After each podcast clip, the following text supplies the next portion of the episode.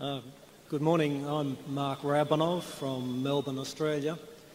Mr. Buffett and Mr. Munger, I'd like to ask you, when you assess a business and derive its intrinsic value, how do you estimate the future growth of the business and how do you decide what margin of safety to use? Thank you. Is the future growth and what, Charlie? Well, I have difficulty understanding that question fully. He's talking about how do we combine our estimates of future growth with our passion for having a margin of safety. Surely you can handle that. Well, I can certainly handle as well as you can. Every time he laterals them off to me, you know, he calls those audibles. The, uh, you calculate I think you take all of the variables and calculate them reasonably conservatively, but you don't try and put too much windage in at every level.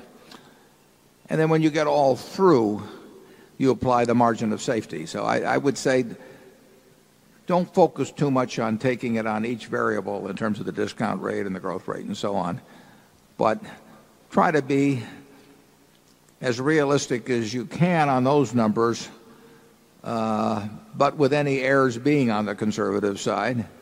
And then when you get all through, you apply the margin of safety. Ben Graham had a very simple formula he used for just the most obvious situations, which was to take working capital, net working capital and try and buy it at a third off working capital. And overall, that worked for him. Uh, but that method sort of ran out of steam when the sub working capital stocks disappeared.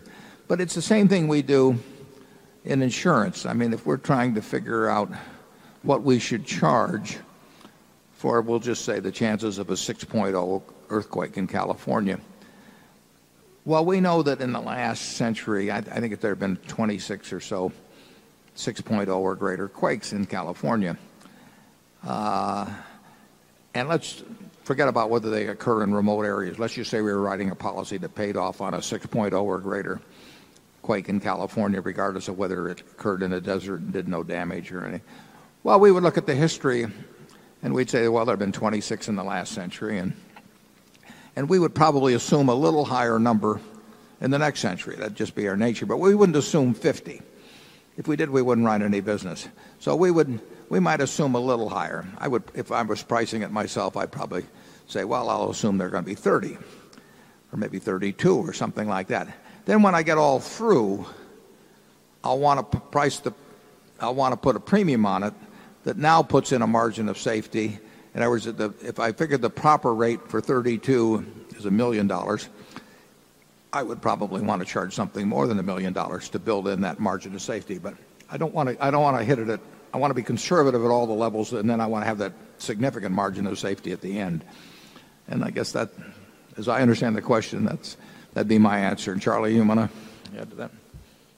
Yeah, That book, Deep Simplicity, that I recommended to you, says that you can predict out of those 26 earthquakes how the size will be likely to be allocated. In other words, there's a standard power law that will tell you the likelihood of earthquakes of varying sizes. And of course, the big earthquakes are way less likely than the small ones. So uh, you count the math and you know the applicable power law and you guess as to how much damage is going to it's not that difficult. If somebody says they really want to protect against a 9.0 or something like that, and then is it 1 in is it one in 300 years? Is it 1 in a 1,000 years? You know, well, you get really off the data points. Uh, but that is not what you're looking at in investments. You don't want to look at the things that are that you don't want to come up with companies where you make the assumptions that they get that extreme. Uh, and you don't have to. That's the beauty about investments. You only have to look at the ones that you feel capable of evaluating and, and you skip all the rest. Number 11.